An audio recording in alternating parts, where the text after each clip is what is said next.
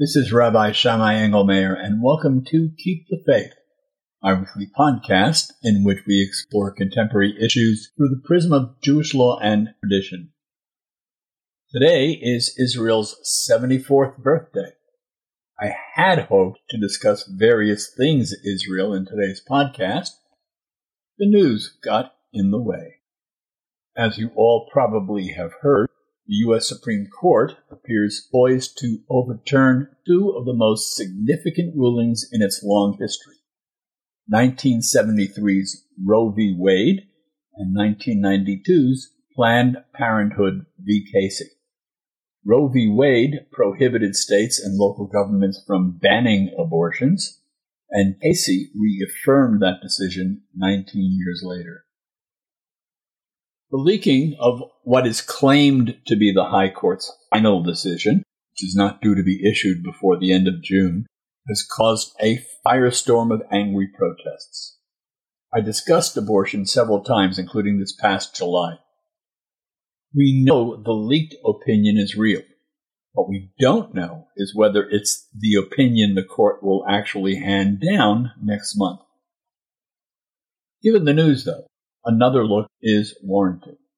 And so, the topic for this week is where Jewish law stands on abortion. As I've noted in previous podcasts on this subject, and as some news reports have highlighted in the last few days, there's no simple answer to that question. All of Judaism's major religious streams, Orthodox, Conservative, Reform, and Reconstructionist, have weighed in at one time or another on the side of Roe v. Wade, usually only on freedom of religion grounds. None of Judaism's streams encourage abortion per se, and some of the more stringent interpreters of Jewish law insist that halacha prohibits abortions, although they're divided over the reasons why and whether the Torah outlaws it or whether this was something imposed by our sages of blessed memory. There are times, though, when even the most stringent interpreters of Jewish law will allow abortions and even insist on one. A Jewish court, a bet din, even has the power to go beyond insisting on an abortion and actually ordering one if it deems that a woman's life is somehow at risk. If abortion was made illegal, as many states are poised to do if the Supreme Court does overturn Roe v. Wade, that power will be taken away, which all of Judaism's major religious streams would consider a violation of religious freedom. In other words, while none of Judaism's streams support abortion on demand in the broadest application of that term, even the most stringent authorities favor the fewest government restrictions on its availability. The late Rabbi Moshe Tendler, a renowned biologist as well as an acclaimed authority on Jewish law on the far right, was opposed to abortion generally, but nevertheless he opposed government efforts to ban abortion. Quote, I am a strong believer in the separation of church and state and I believe that minority religious rights are best protected if government protects the rights of each individual to practice his religion without imposing any restrictions. Unquote. We'll come back to that opinion towards the end of this podcast. There are midrashic commentaries and other rabbinic literature spanning nearly 2,000 years that have painted an idealized picture of the fetus including having it studying Torah while still in the womb. But these are commentaries and individual opinions. They're not law, and certainly not normative Jewish law. Normative Jewish law doesn't recognize the fetus as being a nephesh, in this case meaning an actual human. To be sure, interpreters of Jewish law are divided on the question of the viability of the fetus, its status as an actual human is indisputable because halacha, Jewish law, doesn't view the fetus as having an identity independent of itself until the head begins to crown during birth. As the Talmud puts it, gufahi, it's her body, meaning that the fetus has the same status as, say, a woman's hair or her fingernails. That status changes only when birthing begins. That's also why the Torah denies the father any right to decide the fetus's fate, just as he has no say in whether his wife gets a haircut or a manicure. Gufahi. It's her body, not his. Our sages base their ruling on a verse in Exodus 21 as it relates to another verse, this one in Numbers 36. Here's what the Exodus verse says, quote, When men fight and one of them pushes a pregnant woman and a miscarriage results, but no other damage ensues to the mother, the one responsible for the miscarriage shall be fined, unquote. Now, here's what the Numbers verse says. Quote, You shall not accept a ransom for the life of a murderer who is guilty of a capital crime. He must be put to death, unquote. In other words, under no circumstances can money or anything else buy a person's way out of being punished for having killed another human being. So, if the Exodus verse says a monetary fine is the punishment for a person who causes a miscarriage, it follows that the unborn fetus is not considered a human being. Someone could argue that the Exodus verse refers to a fetus that hasn't yet been fully formed, probably only a few weeks old at best. There are two reasons why such an argument is without merit. First, of course, is that the verse in Exodus doesn't qualify when the miscarriage occurred. The second goes back to the Talmud's declaration of gufahi, it's her body. The Talmud says it's her body and her body alone until birthing has begun, which means for the entire nine months that the fetus has been carried by her. It's definitely not a life as Judaism defines life. Late one time Chief Rabbi of the British Commonwealth, Rabbi Lord Immanuel Jakobovits, a renowned medical ethicist, once wrote that in Jewish law, the right to life of a fetus, quote, before birth is entirely unrelated to the theological considerations. Neither the question of the entry of the soul before birth nor the claim to salvation after death have any practical bearing on the subject, unquote.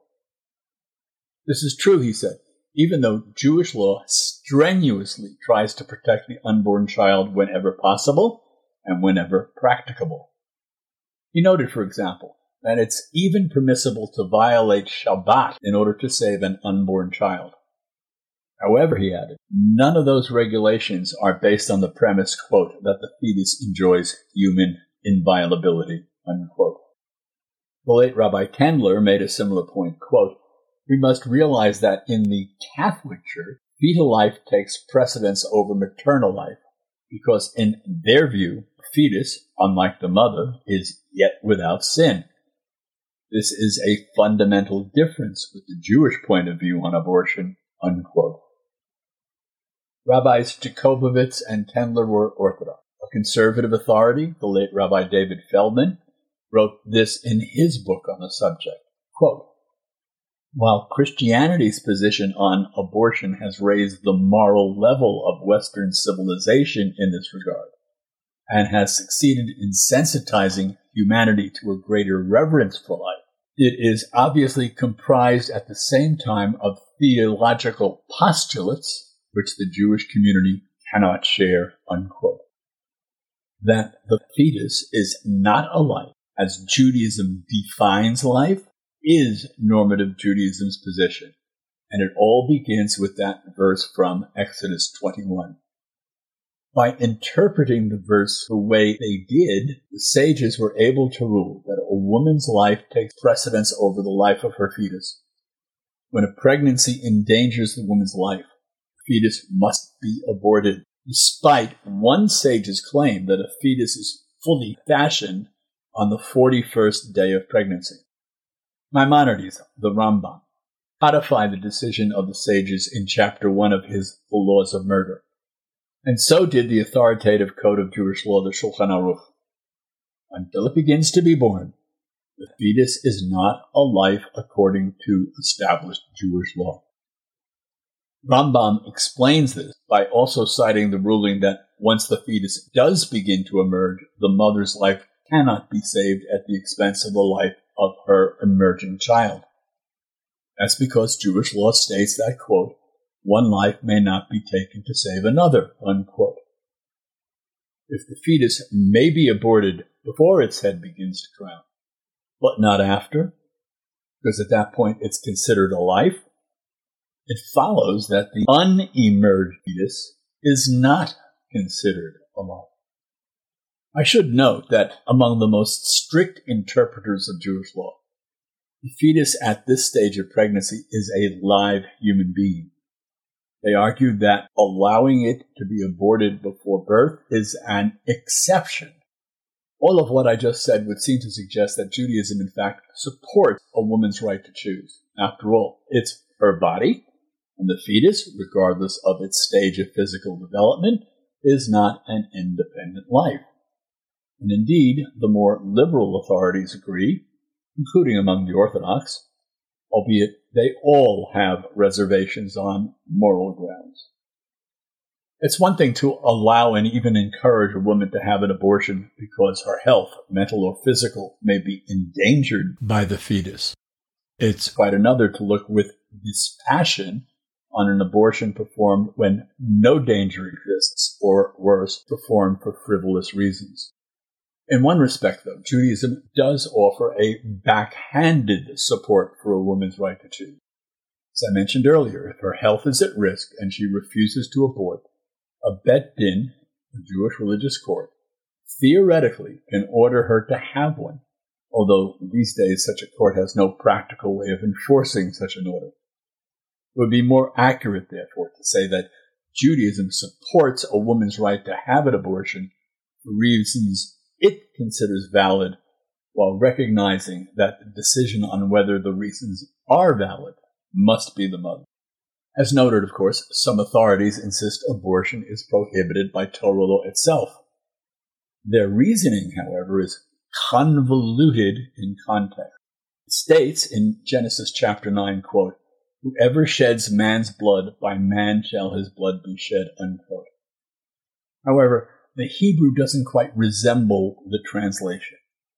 The verse may also be literally translated this way, quote, Whoever sheds man's blood within man, his blood shall be shed, unquote. As the sage Rabbi Yishmael put it, quote, What is a man within another man, not an embryo in his mother's womb, unquote. That verse in Genesis literally can be read that way, but that's not the way we do translate.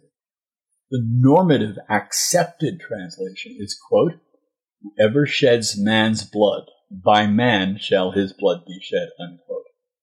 And it's interpreted in Jewish law as a mandate from the Torah to permit any method of execution that doesn't require the shedding of blood. That meant hanging. In modern times past, that also meant the electric chair or gas chamber.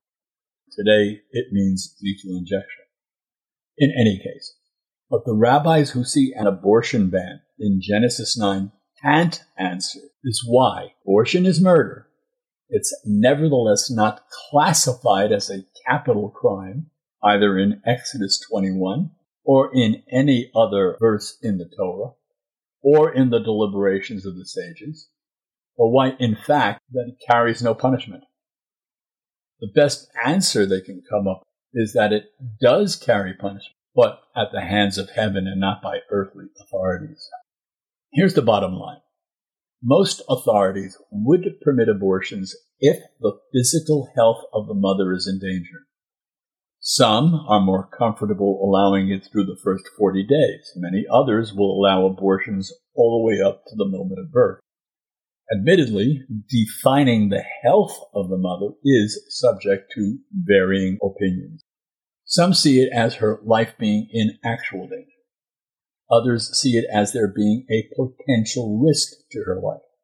Still other authorities took an even more liberal view, extending the definition to include quality of life issues. For example, Ben Meir Chai Uziel, the late Sephardi chief rabbi in pre-statehood Israel, what was then known as Mandatory Palestine, once ruled in favor of an abortion when tests showed that the mother would likely become deaf if she carried to term. If a woman became pregnant after a rape or incest, many authorities would allow her to decide on an abortion in those cases. Some would even allow it in cases where the fetus developed out of an adulterous relationship. The adultery issue is informative because a rabbi in the Middle Ages ruled that such fetuses may not be aborted. A generation or so later, however, another rabbi ruled that the fetus could be aborted. And it's his reason that's important because it has echoes of the gufahi, it's her body ruling. In ancient times, he said, adulterers were supposed to be executed, assuming, of course, that a case for adultery could be made in court, which is highly unlikely. Anyway, the rabbi reasoned that the woman would be executed even though she was pregnant. Executing the woman meant executing the fetus. So what difference is there, the rabbi asked, between executing a fetus and abortion? Abortions also were seen by many authorities as acceptable tests showed that the unborn fetus would suffer from some horrible disease or physical deformity. Even some Orthodox authorities on the right have permitted abortions in cases of Tay Sachs disease, for example, or even in rubella cases. Clearly, there's no easy answer to where Judaism stands on the broad abortion question. But just as clearly, we have a stake in preserving Roe v. Wade, and our voices need to be heard, and clearly and urgently, they need to be heard now. For us, tampering with abortion in any substantive way infringes on our First Amendment right to freedom of religion, just like with freedom of speech or freedom of the press, both of which are under attack by many of the same people who oppose abortion, period. Tampering in any way with freedom of religion opens a door we should never have to go through.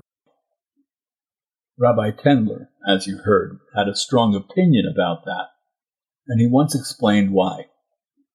Quote, My father-in-law, the late Rabbi Moshe Feinstein, felt very strongly that allowing government to legislate in any area of morals and ethics gives them a toehold in religion, and if you let them in a little bit, the government will begin to expand its role in this area and start legislating what is proper to teach and what is proper to do in a religious context.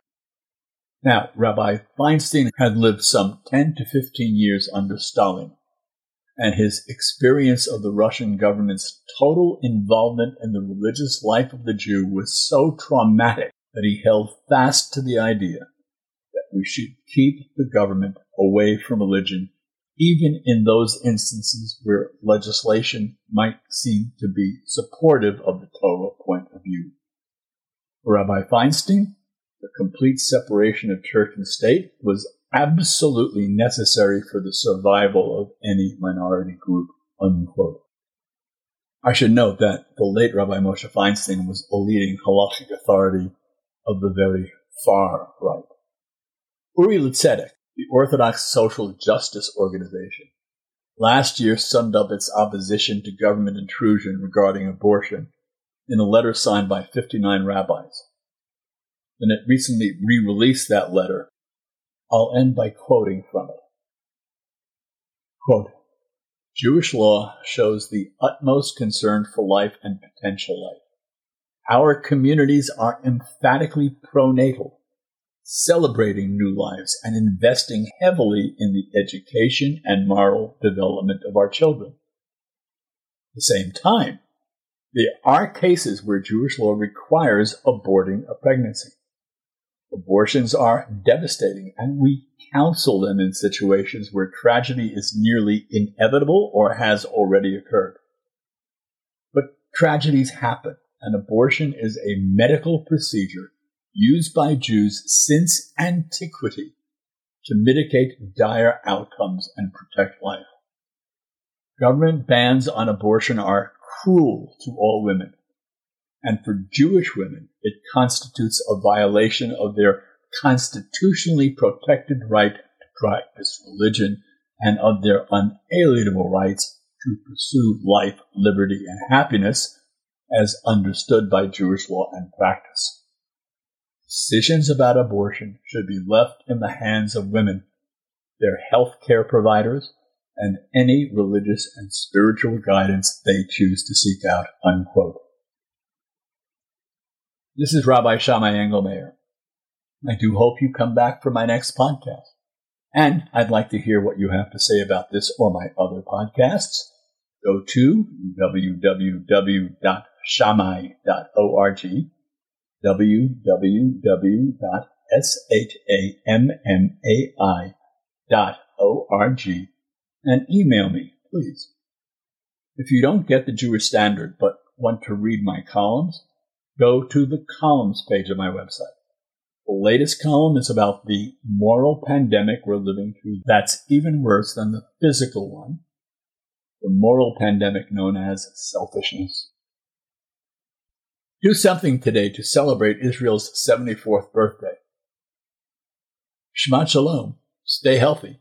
Keep wearing those N95 masks in indoor venues, no matter who tells you otherwise. And get fully vaccinated if you haven't done so as yet, including both the first and second booster shots. And above all, stay safe.